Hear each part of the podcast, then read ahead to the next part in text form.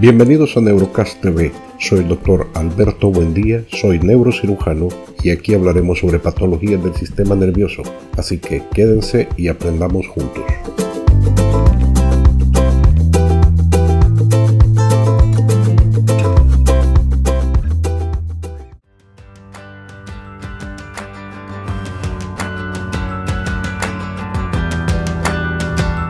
Hoy iniciamos una serie de episodios con información básica sobre la enfermedad de Alzheimer.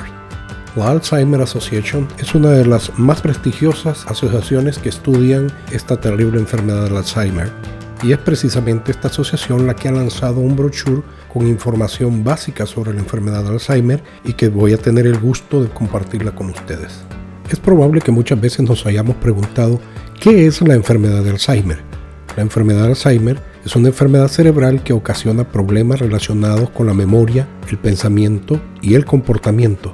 No es una parte normal del envejecimiento.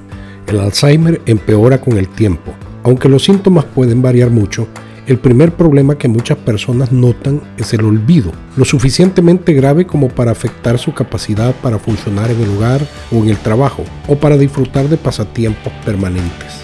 La enfermedad puede causar que una persona se confunda, se pierda en lugares desconocidos, extravíe las cosas o tenga problemas con el lenguaje. Pudiera ser fácil de explicar el comportamiento inusual como parte del envejecimiento normal, específicamente cuando alguien parece físicamente saludable. Cualquier preocupación acerca de la pérdida de la memoria debe conversarlo con un médico.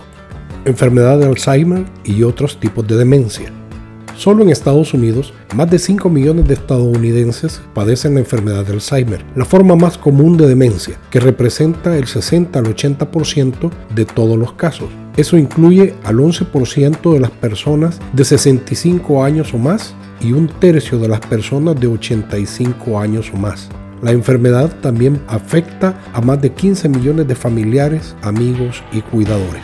Demencia la demencia es un término general para la pérdida de la memoria y de otras habilidades intelectuales lo suficientemente grave como para interferir en la vida diaria. Otros tipos de demencia. La demencia vascular es la disminución en las habilidades de pensamiento causadas por condiciones que bloquean o reducen el flujo de sangre al cerebro, privando a las células cerebrales del oxígeno y los nutrientes vitales, estos cambios a veces se producen repentinamente después de un derrame cerebral que bloquea los vasos sanguíneos, principalmente del cerebro. Se considera ampliamente la segunda causa más común de demencia después de la enfermedad de Alzheimer. La demencia mixta es una condición en la cual ocurren anormalidades propias de más de un tipo de demencia simultáneamente. Los síntomas pueden variar dependiendo de los tipos de cambios cerebrales involucrados y las regiones del cerebro afectadas, y pueden ser similares o incluso indistinguibles de los de la enfermedad de Alzheimer u otra demencia. La demencia de la enfermedad de Parkinson es una alteración en el pensamiento y en el razonamiento que finalmente afecta a muchas personas con la enfermedad de Parkinson. A medida que los cambios cerebrales se extienden gradualmente, comienzan a menudo a afectar las funciones mentales que incluyen la memorización, la capacidad de prestar atención, el discernimiento y la planificación de los pasos necesarios para completar una tarea. La demencia con cuerpos de Lewy es un tipo de demencia progresiva que conduce a la disminución del pensamiento, el razonamiento y la función independiente debido a los depósitos microscópicos anormales que dañan las células cerebrales. La demencia de la enfermedad de Huntington es un trastorno cerebral progresivo causado por un gen defectuoso. Provoca cambios en el área central del cerebro que afectan el movimiento, el estado de ánimo y las habilidades de pensamiento. La enfermedad de Creutzfeldt-Jakob es la forma humana más común de un grupo de trastornos cerebrales poco comunes y fatales, conocidos como enfermedades priónicas. La proteína priónica mal plegada destruye las células cerebrales, lo que ocasiona un daño que conduce a una rápida disminución del pensamiento y del razonamiento, como así también los movimientos musculares involuntarios, confusión, dificultad para caminar y cambios del humor.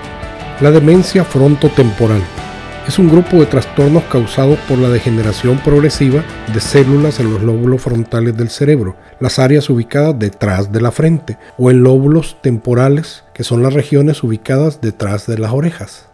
La hidrocefalia de presión normal es un trastorno cerebral en el que se acumula exceso de líquido cefalorraquídeo en los ventrículos del cerebro, causando problemas de pensamiento y razonamiento, dificultad para caminar y pérdida del control de la vejiga. La demencia del síndrome de Down se desarrolla en personas que nacen con material genético adicional del cromosoma 21, uno de los 23 cromosomas humanos. Al igual que el resto de las personas, los que tienen síndrome de Down también envejecen estas personas tienen un riesgo mucho mayor de desarrollar un tipo de demencia que es el mismo o muy similar a la enfermedad de Alzheimer. El síndrome de Korsakoff es un trastorno crónico de la memoria causado por la deficiencia grave de vitamina B1 o tiamina. Es causado más comúnmente por el abuso de alcohol, pero otras condiciones también pueden causar el síndrome. La atrofia cortical posterior es la degeneración gradual y progresiva de la capa externa del cerebro, específicamente la corteza, situada en la parte posterior de la cabeza. No se sabe si la atrofia cortical posterior es una enfermedad única o una posible variante de la enfermedad de Alzheimer. ¿Cómo el Alzheimer afecta el cerebro? Los cambios que se producen en el cerebro comienzan a nivel microscópico mucho antes de los primeros síntomas de pérdida de memoria.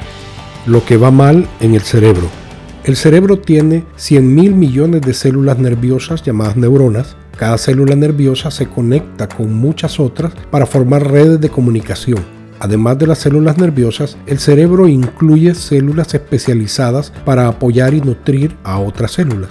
Los grupos de células nerviosas tienen trabajos especiales. Algunas participan en el pensamiento, el aprendizaje y la memoria. Otras nos ayudan a ver, oír y oler. Otras ordenan a nuestros músculos cuándo y cómo moverse.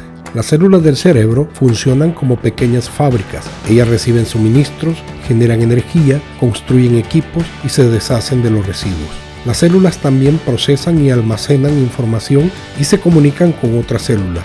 Mantener todo funcionando requiere coordinación, así como grandes cantidades de combustible y oxígeno.